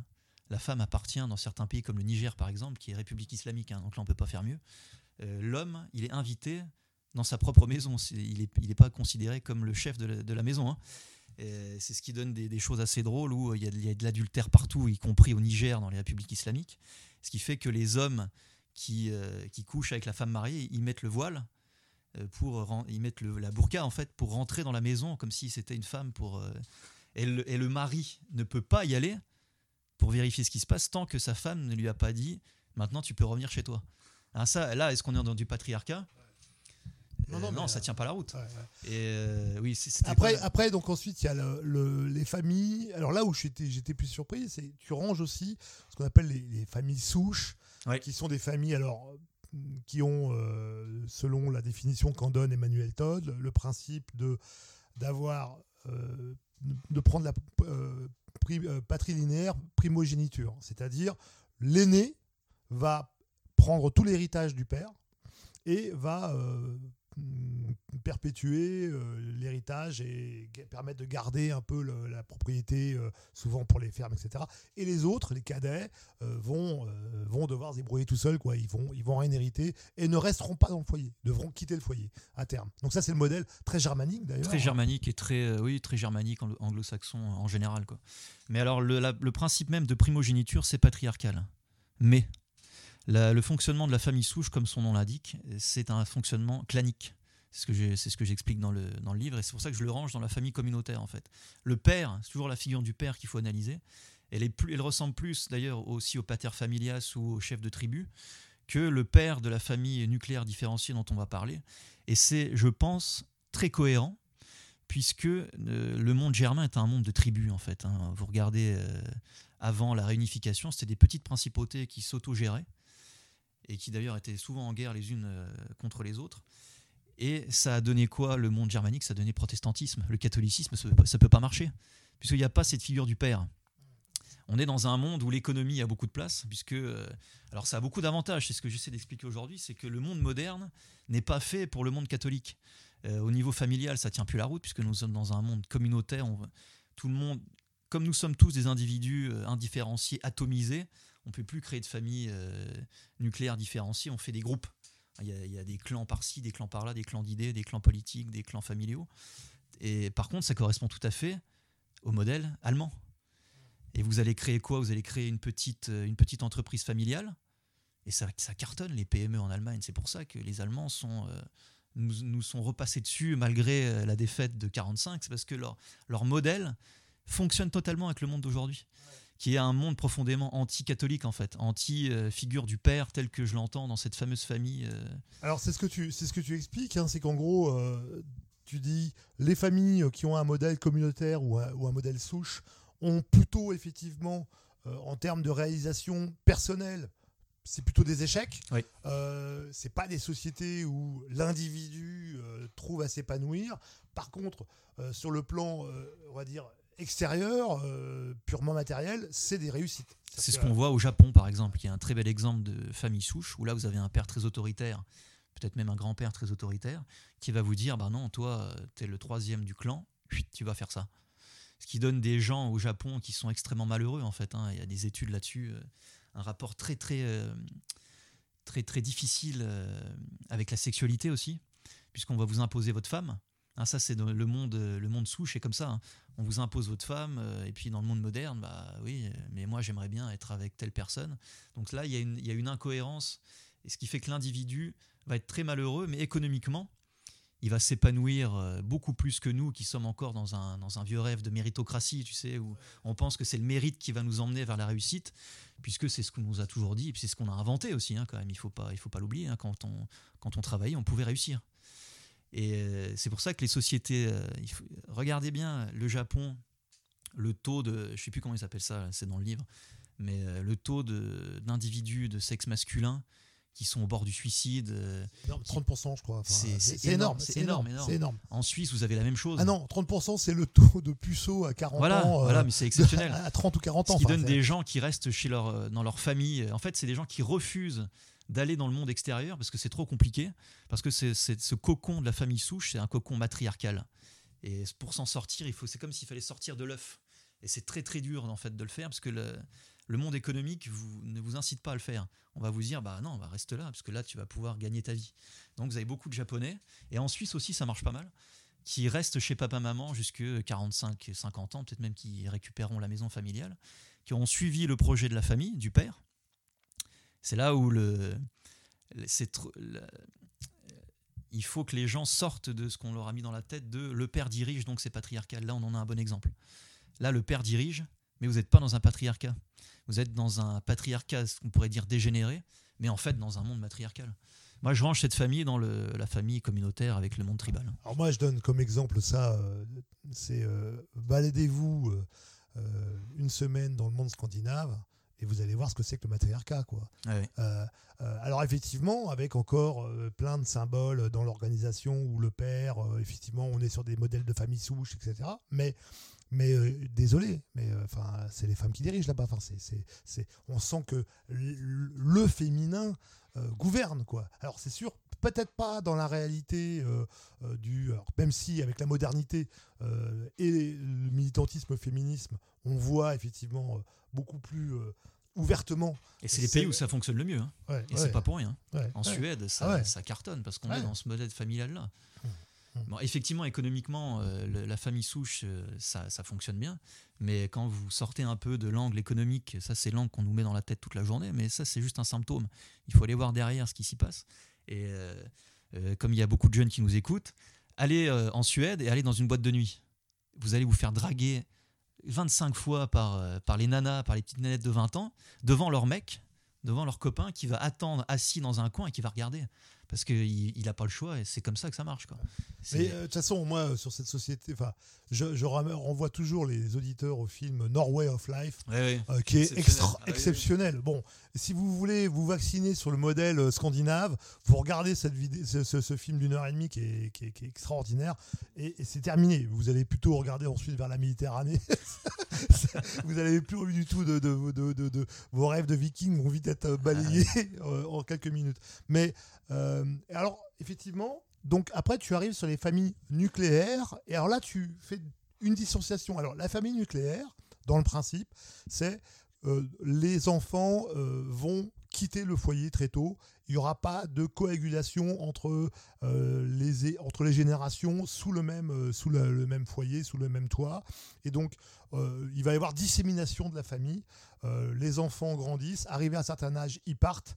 Euh, et des fois, ils partent très loin, à plusieurs kilomètres, à dizaines, des vingtaines de kilomètres, même euh, au Moyen-Âge, c'est énorme. Hein, euh, oui, et, ils recréent en fait une famille. et, et ils recréent, et ils recréent à nouveau un petit noyau familial qu'on appelle le noyau nucléaire. Et là, tu fais une différenciation majeure entre les familles nucléaires égalitaire, alors que toi, toi, tu appelles indifférencié, et qu'Emmanuel Todd euh, appelle égalitaire. Et lui, il appelle indifférencié autre chose, ce qui pour moi ne, correspond pas, mais ça, c'est dans le livre. Et il prend ensuite, il dit, et il y a les familles nucléaires inégalitaires, que toi, tu appelles différenciées. alors, euh, juste, voilà, est-ce qu'on peut euh, nous, expliquer comment tu distingues les deux on, va essayer de, de faire simple. La famille nucléaire différenciée, alors il y, a, une différenciation déjà entre euh, le, père et la mère. Ça pour moi c'est très important, c'est-à-dire que chacun a un rôle bien particulier. Ça c'est la première différenciation. Et il y a une autre différenciation qui est extrêmement importante, c'est entre les parents et les enfants. Ça c'est la base. Moi je pense souvent à la symbolique euh, de la croix pour parler de la famille. Vous avez l'homme, c'est la partie verticale. Donc euh, l'homme doit être droit, doit être juste, doit avoir les pieds enracinés vers ses autres pères, mais aussi la tête tournée vers le ciel parce que il a autre chose que simplement la matérialité. Tandis que la mer, c'est la matière, c'est la matière, c'est l'horizontalité. Elle a un rôle extrêmement important aussi dans la transmission des mœurs, parce que c'est la mère qui, c'est tout simple, hein. la bonne bouffe, euh, apprendre euh, les bonnes manières, etc. En fait, c'est la mère qui fait beaucoup ça. Et on se rend compte d'une chose, c'est qu'il faut un père droit, mais il faut une mère haute, il faut une mère euh, vertueuse, parce que si vous avez une mère basse, vous avez une croix inversée, et si vous avez une mère haute, vous avez une croix positif, quoi. Une, voilà, une croix, une, belle croix. Ce qui fait qu'on se rend bien compte que la femme a un rôle extrêmement important dans cette famille nucléaire différenciée. Et je pense que ce n'est pas le cas dans la famille nucléaire indifférenciée. Alors, je peux aussi parler de l'héritage dans la famille nucléaire différenciée, où effectivement vous avez euh, les, euh, c'est l'inverse de la, de la en fait. Ça, j'en parlerai pour l'autre modèle familial. Vous avez le premier en général, primogéniture, dans une famille paysanne, admettons, qui va récupérer le lopin de terre et qui va continuer la voie patriarcale enracinée. Les autres sont amenés à créer d'autres modèles patriarcaux dans d'autres dans villages. Ça peut même être dans le village de la femme qu'ils vont rencontrer d'ailleurs, puisque la matrilocalité, je l'explique bien dans le livre, c'est pas un symptôme de matriarcat. Et ça, vous ne l'avez pas forcément dans le modèle égalitaire. Donc moi, j'appelle ça le modèle indifférencié. Déjà, le rôle entre le père et la mère est souvent, euh, est souvent pas clair en fait. On se rend compte que le fait que la, figure paternelle n'ait pas ce rôle bien défini, il va parfois empiéter sur le rôle de la femme et la, et la femme, va, la mère, va pas mal empiéter sur le rôle de l'homme. Et je pense que ça, ça empêche le fait que ce soit une famille vraiment patriarcale, parce que les enfants vont être avoir l'héritage de manière égalitaire. Et ça, c'est quoi? C'est un retour au paganisme avec le modèle de la tanistrie. La tanistrie est pareil, c'est expliqué dans le bouquin. Il y en a plusieurs formes, mais on va faire simple. C'est vous prenez tous les enfants, vous divisez en 10 si vous en avez 10. Et il y en a même une qui est la tanistrie euh, indirecte. C'est vous prenez tous les autres, tout le monde sauf le premier. Le premier fils n'a rien. Et là, symboliquement, on sait qu'on n'est pas dans un patriarcat. On sait qu'il y a quelque chose là qui nous. Moi, quand j'ai travaillé là-dessus, à un moment donné, on a, on a des habitudes visuelles, on voit, tiens là, il y a le premier fils n'a rien, c'est pas anodin, il faut creuser. Donc quand on creuse, on se rend compte que, bah oui, effectivement, euh, cette famille-là, elle va être protestante, par exemple. Ou euh, elle va être dans le New Age, où maintenant c'est surtout ça, dans le New Age, la fille va être euh, à Greenpeace, et puis le fils va être chanteur babacool, ou je ne sais quoi. Et tout est divisé. Maintenant, le premier fils, il a, parce que dans, la loi, c'est obligatoire, mais tout le monde est divisé, enfin, l'héritage est divisé en 10, c'est ce qui a donné ce retour à la tanistrie, ça vient de la Révolution française. C'est ce qui a donné la fin des familles à 10 enfants. C'est le début de la fin de la démographie, française. Parce que comme vous avez un lopin de terre, vous n'en avez pas 15, et que vous devez distribuer à tout le monde, bah, vous faites plus que 2-3 enfants. Et la, chute de la démographie et de la démocratie peut-être en Europe, ça vient de là. C'est le retour à l'archaïque au niveau du modèle familial. C'est pour ça que c'est très important d'avoir ces trois niveaux le politique et le spirituel, ça suffit pas, il faut, il faut aussi creuser là-dedans. Pour toi, le modèle idéal du patriarcat, c'est euh, la famille nucléaire différenciée. Et parce que, pas juste parce que c'est une famille nucléaire différenciée, parce qu'elle correspond au niveau 2, qui est, est-ce que le, le père de famille, il est appuyé par le niveau politique, il est appuyé par le niveau du roi. Hein. C'est Balzac qui avait dit, euh, on a, en coupant la tête du roi, on a coupé la tête de tous les pères de famille. Et il avait tellement raison. C'est exactement ça. Et le roi, lui, il est, il est, son pouvoir est légitimé par Dieu le Père. Il y a une articulation qui est anti-sacrificielle et anti-indifférenciation. Il y a trois incarnations. Donc là, justement, on arrive dans le rôle majeur que pour toi tient la religion euh, chrétienne dans l'histoire c'est qu'en fait, elle, elle arrive avec, euh, avec un modèle patriarcal hyper cohérent et intégral. Intégral et basé sur un, point très important qui nous montre que le patriarcat, ce n'est pas une dictature, c'est qu'il arrive avec la complémentarité. Et ça, on l'a grâce à notre Dieu qui, euh, qui est trine, comme je le disais tout à l'heure. Ça, correspond au niveau 2 politique. Le roi n'est pas roi parce qu'il euh, a été élu, il est roi parce qu'il est lieutenant du Christ, il est représentant de Dieu sur terre et il a une complémentarité avec le pape. Si ces deux, si ces deux choses ne sont pas, euh, ne sont pas acquises dans la, dans la formule, ça ne fonctionne pas, ça donne un roi tyrannique en général. Hein. S'il y a pas, euh, si le roi n'est pas là parce qu'il représente Dieu sur terre et qu'il n'a pas euh, la figure du pape qui l'empêche de d'indifférencier en lui des excès de magie. Ah, parce que là, on n'est plus dans le roi magique en fait le roi de France a toujours un peu de magie, mais on a enlevé les excès qu'on a mis dans une figure du vicaire du Christ, qui est la figure du pape. Et ça, ça redescend avec la complémentarité père-mère dans la famille nucléaire, mais différenciée. Et avec ce, avec ce modèle d'héritage, primogéniture, puis les autres vont un peu coloniser de manière patriarcale le monde, en fait. Hein. c'est ça, mm. c'est ce qui est écrit aussi dans la Bible. C'est pas écrit patriarcal, mais dans ma grille de lecture, c'est ça. Vous avez une cohérence absolument incroyable des trois niveaux. Et c'est hors du sacrifice cette complémentarité empêche le sacrifice. Oui, alors tu dis que euh, le patriarcat donc euh, implique l'incarnation de Dieu, hein, donc on l'a déjà dit, euh, implique une Vierge Mère sur terre et un Père au ciel. C'est ça. C'est l'inverse du c'est l'inverse du matriarcat et ça c'est très intéressant parce que quand j'ai relu l'Ancien Testament à la lumière de ces grilles de lecture, je me suis rendu compte que le niveau 1 du judaïsme ne correspond pas au niveau patriarcal. C'est, pour faire clair, famille tribale, on devient juif par le sang de la mère en plus. Donc là, on est symboliquement, on peut pas faire mieux. Le niveau 2, bah, la politique, on va dire que c'est les, prophètes qui le faisaient. Donc regardons la vie des prophètes, ça tient pas du tout. Abraham, je rappelle qu'il a, euh, il y a une GPA dans Abraham. Hein. Euh, c'est, sa servante qui lui donne son premier fils, sous le regard de sa femme. Tout ça est, écrit euh, dans, le texte. Hein. Et alors que le niveau 3, nous propose quelque chose de très intéressant, c'est que en fait le verbe du prophète, la parole du prophète va nous proposer la première tentative de patriarcalisation du monde en nous disant le Messie va arriver. Comment sera le Messie? Il sera comme ça. Il aura une mère sur terre, mais pas de mère au ciel. Et il aura un père au ciel. Et c'est ça le patriarcat en fait. C'est que vous n'avez pas de déesse mère. Vous avez, vous avez une mère terrestre. Hein, Marie, ce n'est pas une déesse. Elle n'est pas la quatrième partie de la Trinité. Ça, c'est une hérésie, une hérésie totale. C'est une femme qui, euh, qui, euh, qui permet l'incarnation. En plus, sans, sans la femme, il n'y a pas de patriarcat. C'est ça aussi que j'essaie d'expliquer. Sans la femme, il n'y a pas d'incarnation. Donc le patriarcat, c'est pas du tout un anti-femme. C'est pour ça que j'ai pas fait l'inverse de ce que nous proposaient les anciens euh, anthropologues. Je suis pas allé dans l'inverse. Je pense que c'est l'espèce de troisième voie en fait qui, qui fait que bah oui, mais tout le monde a un rôle à jouer en fait. Et justement, alors ce qui est très intéressant, c'est que tu, tu, tu, expliques en fait que on a dans les évangiles la résurgence du matriarcat qui arrive, qui veut, euh, euh, qui veut tenter euh, le Christ ou tromper saint Thomas ou etc. Et on et, et, à, chaque fois, on a une une catharsis qui va neutraliser le, processus sacrificiel et, casser le, le, mécanisme du matriarcat sacrificiel. Alors tu prends par exemple l'exemple de la femme adultère. Euh, tu, dis voilà, euh, on est euh, dans un là typiquement dans un dans le syndrome du bouc émissaire. On va. Il faut rappeler peut-être que ce que c'est. Vas-y alors. C'est bien la période où ce que celui qui n'a jamais péché lui jette la première pierre. En fait, on est dans une indifférenciation. donc il y a le bouc émissaire, c'est la femme adultère qui va se faire.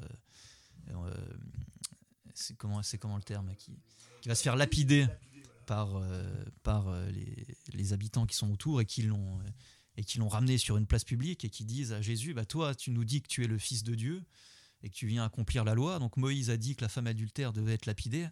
Vas-y, euh, vas-y, lapide-la. Et là, il va nous, et là, le Christ va totalement annihiler le processus sacrificiel. Il y a un passage très intéressant, c'est qu'on sait qu'il ne répond pas tout de suite à la question. Il dessine quelque chose par terre. Alors on peut imaginer tout ce qu'on veut. Euh, moi, je pense qu'il redessine la loi en fait de, Moïse. Je mets, vraiment la loi de Moïse, hein, et on, on, voit que Jésus ne trahit pas la loi de Moïse. Il la révèle et il l'accomplit. Ce qu'on disait tout à l'heure. Et il va trouver la formule pour annihiler le sacrifice. C'est bah, ok que celui qui n'a jamais péché lui jette la première piège, la première pierre, pardon. Et là, vous avez euh, quelque chose de très intéressant, c'est que le Christ ne se met jamais au niveau des attaques. Il est toujours dans un niveau euh, soit inférieur, soit supérieur. Quand on l'attaque par le verbe, il répond par le geste. Par exemple, avec, euh, avec saint Thomas, qui lui dit euh, je, ne crois pas, etc. Bah, touche. avec, aussi avec saint Pierre, qui lui crie dessus en disant mais non, il faut, il faut faire ceci, cela. Il le prend à part, il lui chuchote à l'oreille. Là, on lui dit fais un acte, un acte violent avec ton corps, et il va dessiner par terre et il va répondre verbalement il est jamais en opposition pour empêcher la rivalité mimétique en fait. Jamais exactement dans ce que tu appelles la violence mimétique. C'est René Girard hein, qui, a, amené ce concept hein, de rivalité mimétique et il va toujours mettre, ça met en scène les résurgences du matriarcat sacrificiel et tout est toutes les, tous les principes sont détruits, absolument. neutralisés. Euh, c'est même pas détruit en fait, t'as le bon mot, c'est neutralisé. C'est vraiment Saint Michel qui neutralise le dragon, qui le dompte. C'est-à-dire qu'on accepte qu'il y a le mal, on accepte le matriarcat sacrificiel, c'est une réalité de notre monde à nous, mais on va le dompter. Et toujours en se mettant d'une manière un peu transversale. Alors ce qui est intéressant, c'est qu'effectivement, euh, tu dis, euh, voilà, il est dit euh, que le Christ accomplit la loi.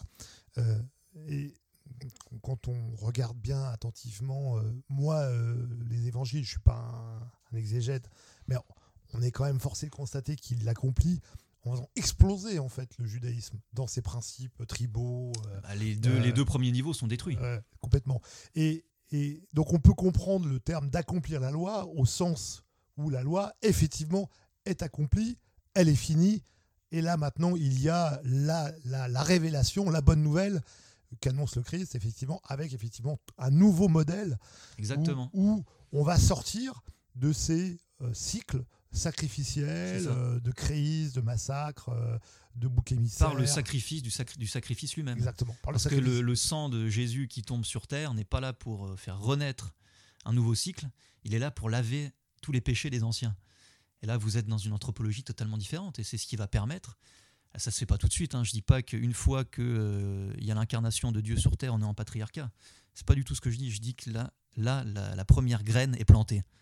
Après, on va, pouvoir, on va pouvoir créer cette famille nucléaire différenciée, cette figure du roi qui est complémentaire avec celle du pape. Tout ça, ça prend des, ça prend des siècles à, se faire.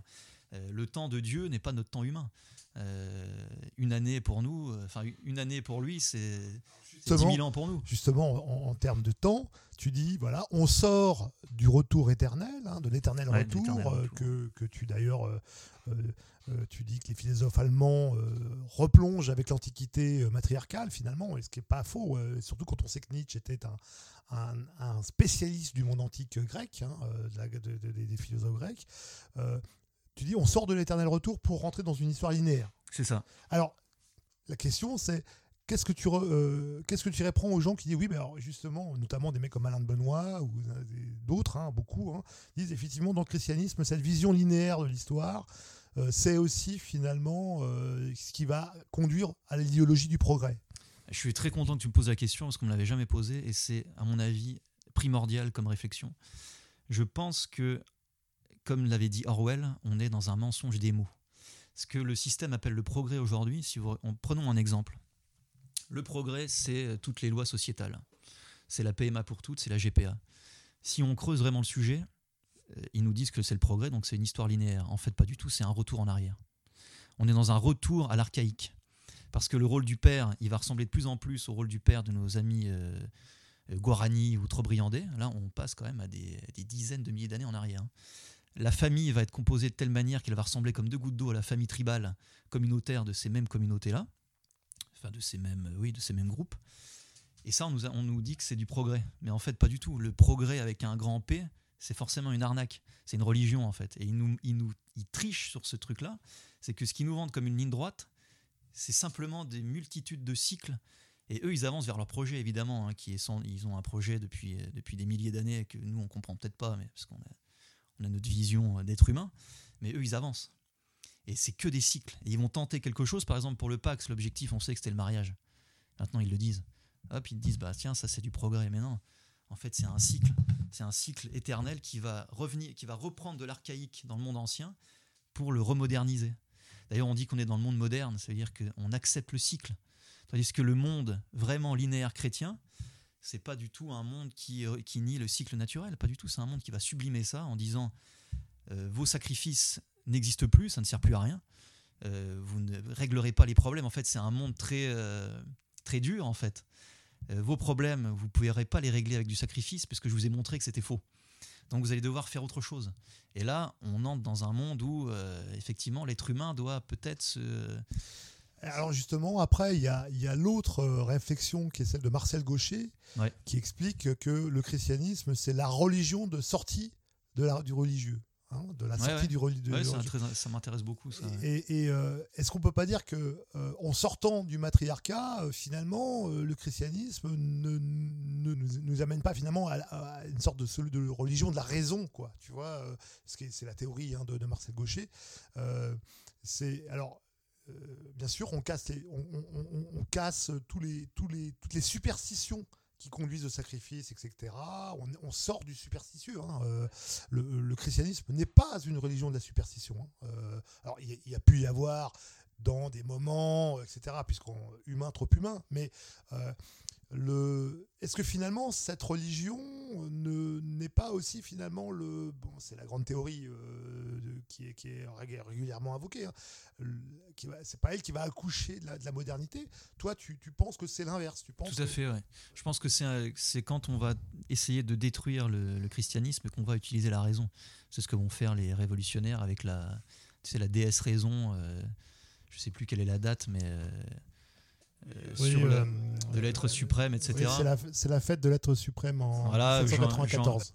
voilà, ça, je, mets bien ça dans le livre et puis je, je, donne la prière, tu sais, qui avait été élue par Robespierre à l'être suprême et tout est, tout est clair.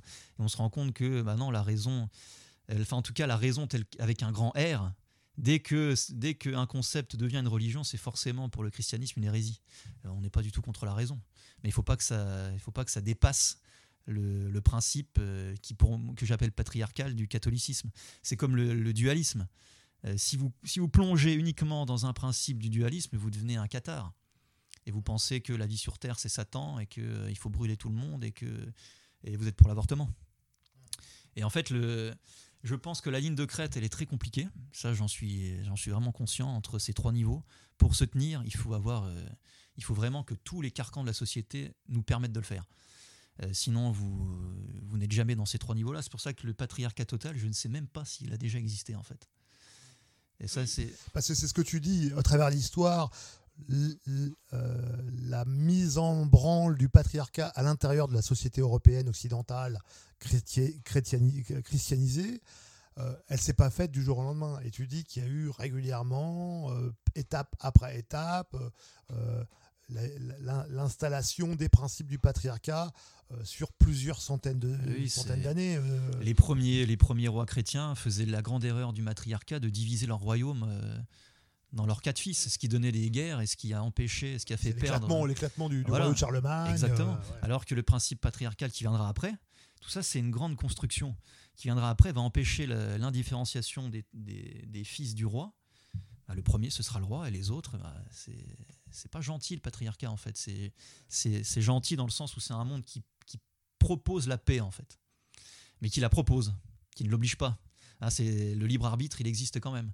Et on fait, on a des retours en arrière avec les hérésies. Il y en a, il y en a plein. L'arianisme a, duré, je crois que ça a duré plus d'un siècle, il me semble, l'arianisme.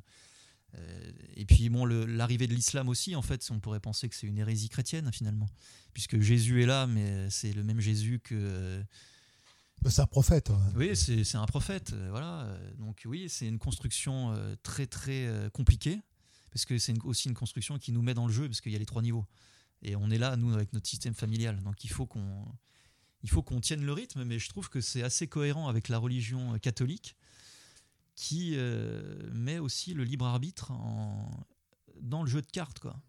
Notre libre arbitre, il existe aussi pour montrer la, grandeur de Dieu.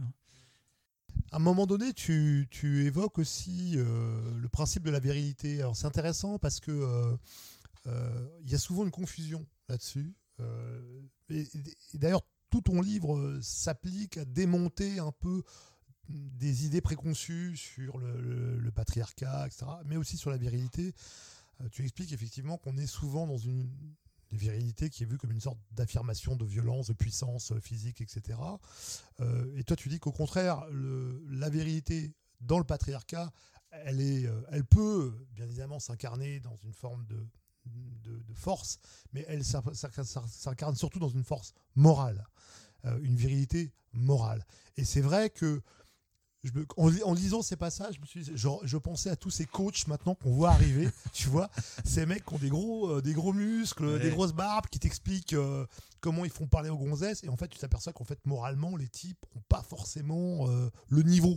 Et là on est tout à fait, et là on est tombé dans le grand piège du cycle, euh, c'est que là, le système est très fort dans ses contradictions. C'est que, ok, le 19e siècle a été euh, très, euh, plus que maladroit, a été vraiment mauvais pour les femmes. Donc on va créer sa contradiction, le féminisme. Et puis une fois que le féminisme sera là, ben, on va créer le masculinisme. Puis une fois que le masculinisme sera là, on va créer autre chose. Et en fait, on tombe toujours dans ces pièges. Et c'est assez exceptionnel parce qu'on se rend compte que le féminisme, il est intéressant à analyser uniquement si on a compris ça. Sinon, c'est un non-sujet le féminisme pour moi. Si on a compris que sans le féminisme, il n'y a pas le masculinisme, on ne comprend pas que ces deux, ces deux ismes, féminisme, masculinisme, en fait, ça fait quoi? Ça rabaisse les individus à leur sexe. Ça les rabaisse à un niveau horizontal totalement naturaliste. Et sans ça, il n'y a pas la révolution gaiatique dont je parle.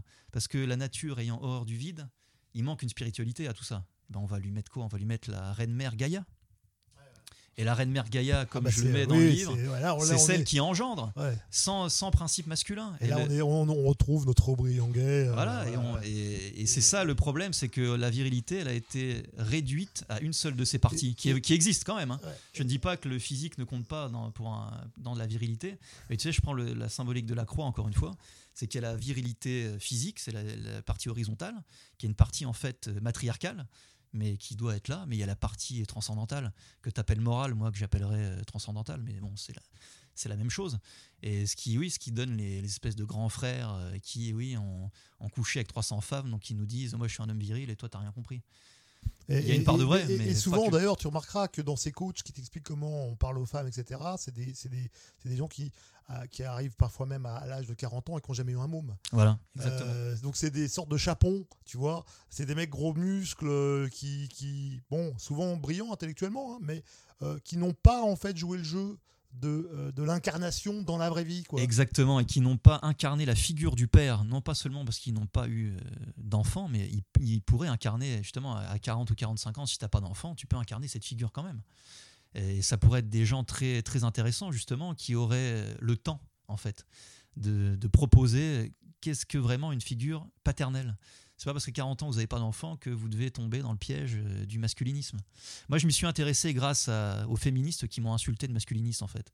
Je connaissais pas le terme, du coup, j'ai regardé et j'ai fait, mais non, mais là, Là, vous prouvez en fait que euh, j'avais raison dans le, dans le truc cyclique du monde moderne. Quoi. Et d'ailleurs, tu, tu rappelles, c'est très intéressant. Hein, je, moi, j'ai beaucoup aimé hein, les, les, différents parce que tu, tu, nous, tu forces, tu nous, tu, nous forces à nous, à, nous, à nous renouveler intellectuellement sur nos préjugés et, nos idées préconçues sur, le, sur le, féminisme, etc.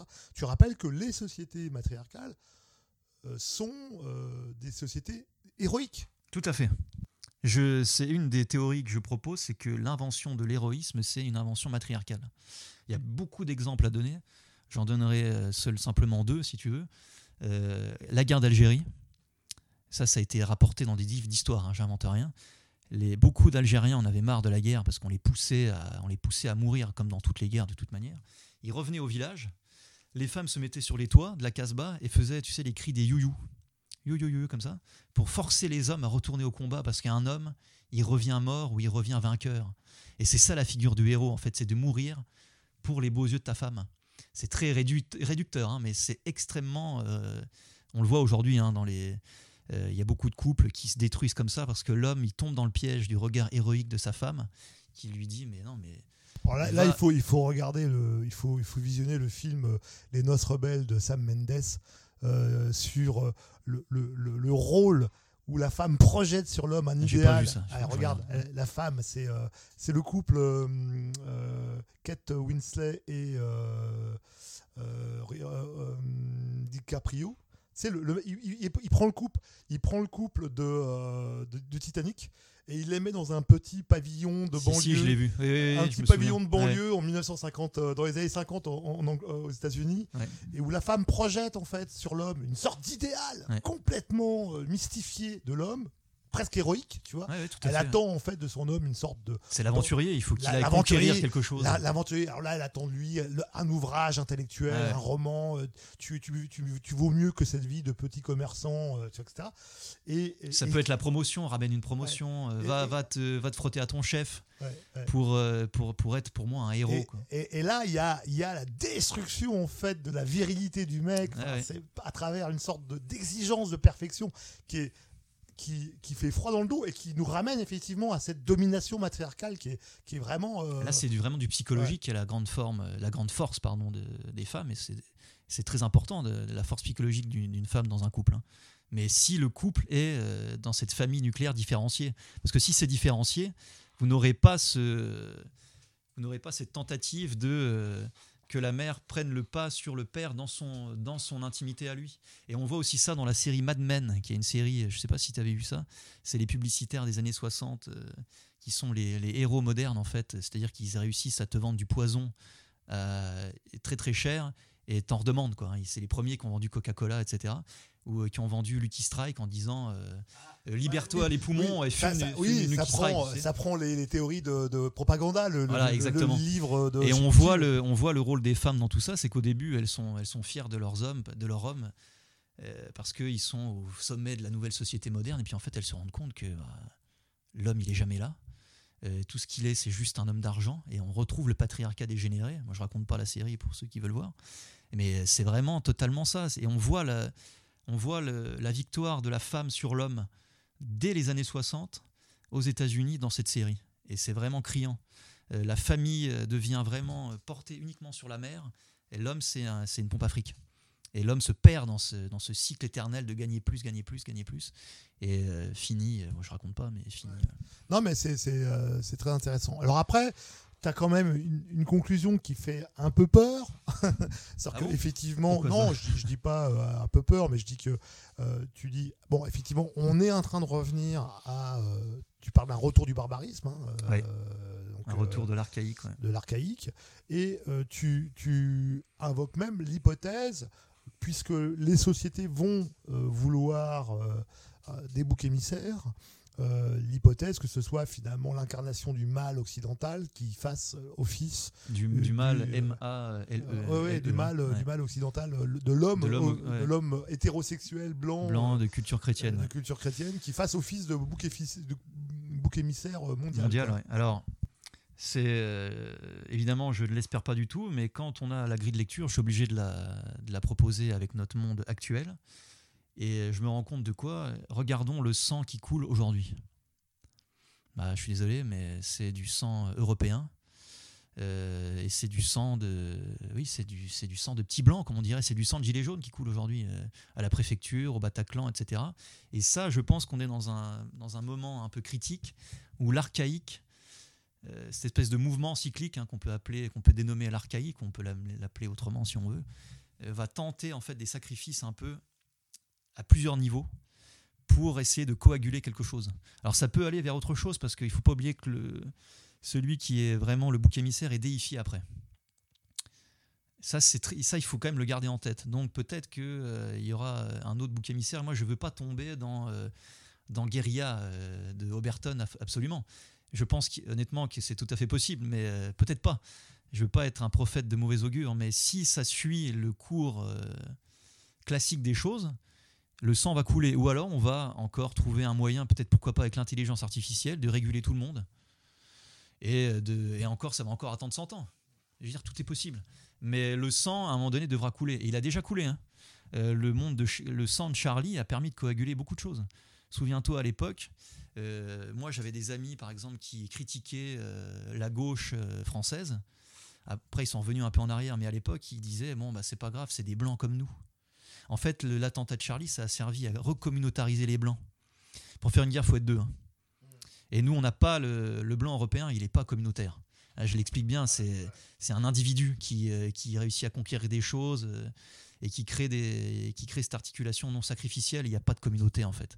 Et si nous, à mon avis, hein, si on tombe dans le piège qui nous est tendu par à la fois le monde protestant et à la fois le monde musulman, euh, derrière le monde protestant, il y a aussi le monde juif, hein, il faut dire les choses comme elles sont, hein, euh, de nous communautariser comme eux, là, effectivement, le, plan d'Oberton, ça peut marcher. Quoi.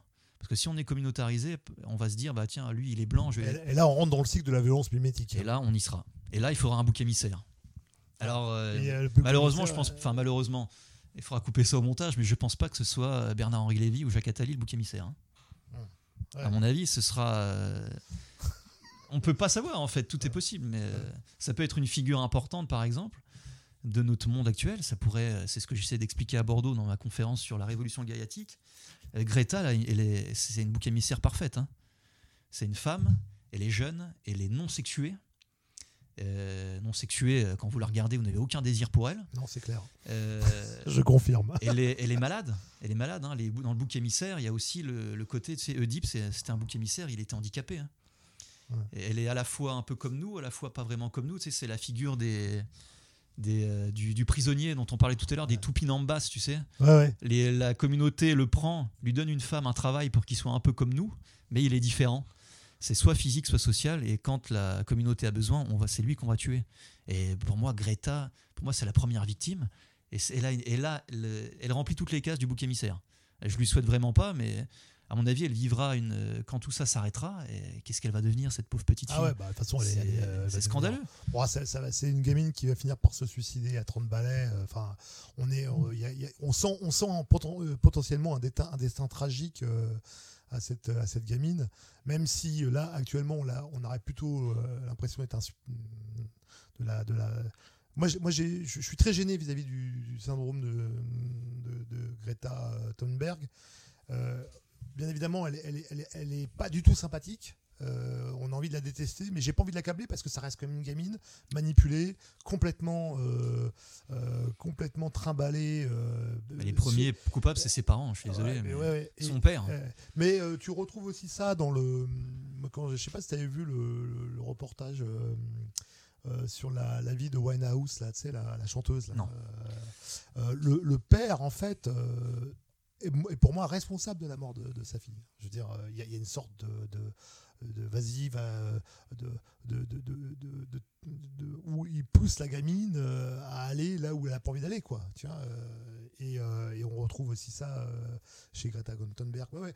Mais on est effectivement là, on va rentrer dans une phase où il, faudra trouver une sortie, soit par le haut, soit par le bas, et par le bas, ça sera effectivement, selon tes, tes, tes hypothèses, un rite sacrificiel, un bouc émissaire. Et, le, et là, je pense qu'on est rentré dans un nouveau cycle depuis quelques temps, qui est le cycle que j'appelle gaillatique, où vraiment la terre-mère s'est trouvé son, son ennemi. C'est l'ennemi, c'est quand même nous, c'est quand même l'être humain.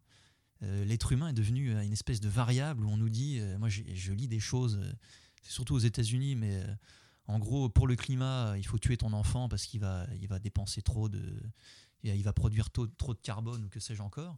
Ou alors, euh, je me fais stériliser, j'ai 17 ans. Il y a des Françaises qui font ça aujourd'hui, des adolescentes, qui vont voir leur médecin, qui demandent à se faire stériliser. Le mec en face ou la, médecin en face, elle lui dit Ah, bah, c'est ton choix, c'est ton corps, ton corps t'appartient, etc. Pas de problème, on le fait. Et on, et... on voit bien le problème de l'indifférenciation où en fait où l'enfant n'est plus enfant et l'adulte n'est plus adulte. Euh, ouais, tout à fait. Et on arrive dans ces, dans Alors pour moi, le, cycle là va durer 3, 4, 5 ans, pas plus, que les cycles s'accélèrent là. Mais c'est peut-être le cycle qui va nous maintenir encore un peu euh, la tête hors de l'eau pour pas qu'on se tape trop dessus. C'est que notre ennemi, c'est nous-mêmes. Donc on est un peu perdu. Euh, qu'est-ce qu'il faut qu'on fasse On est un peu dans le flou là. Moi, encore une fois, je suis pas du tout contre l'écologie. Hein mais euh, il faut pas que ça tombe dans l'écologisme. Euh, mais comme, comme tu le dis, euh, à un moment donné, tu, tu expliquais au début d'émission que si on trouve pas de bouc émissaire, on peut aussi très bien rentrer dans une sorte de violence tout azimut, diffuse, qui va s'auto-consumer dans une, sorte de ce que j'appelle le conflit syrien où tout le monde fait la guerre à tout le monde. Hein. Le conflit syrien, c'est quand même un des premiers conflits de l'histoire où on a quatre ou cinq des belligérants il y a quatre avec, côtés avec des avec des buts de guerre complètement différents. Hein. Euh, on ne sait plus qui est avec les Kurdes et qui est contre les Kurdes. Maintenant, on sait que tout le monde est contre les Kurdes maintenant depuis quelques jours. Mais non, c'est ce que je rappelle, c'est que Bachar n'a jamais été vraiment contre les Kurdes. Enfin, je veux dire, euh, la Syrie n'a jamais euh, dès le début du conflit, elle a passé un pacte avec les, les, Kurdes. Totalement, bien sûr. donc, en fait, l'ennemi des Kurdes, c'est pas Bachar. Totalement, ah non, absolument pas. Donc Bachar, lui, les Kurdes, il est prêt à leur laisser un peu d'autonomie. il en a rien à foutre. Bachar, il, Bachar al-Assad, il, il fait partie d'une minorité lui-même, donc son, son tu sais que j'avais fait un documentaire en Syrie et c'est ce que les, gens me disaient, c'est que bah, oui, nous on l'aimait pas, Bachar al-Assad, mais il, nous, il, a protégé toutes les minorités. Pendant la guerre, je suis désolé, mais du coup on est obligé de le suivre. Et on se rend compte d'une chose, c'est qu'un village qui est attaqué par des musulmans, il peut être libéré par d'autres musulmans. C'est un.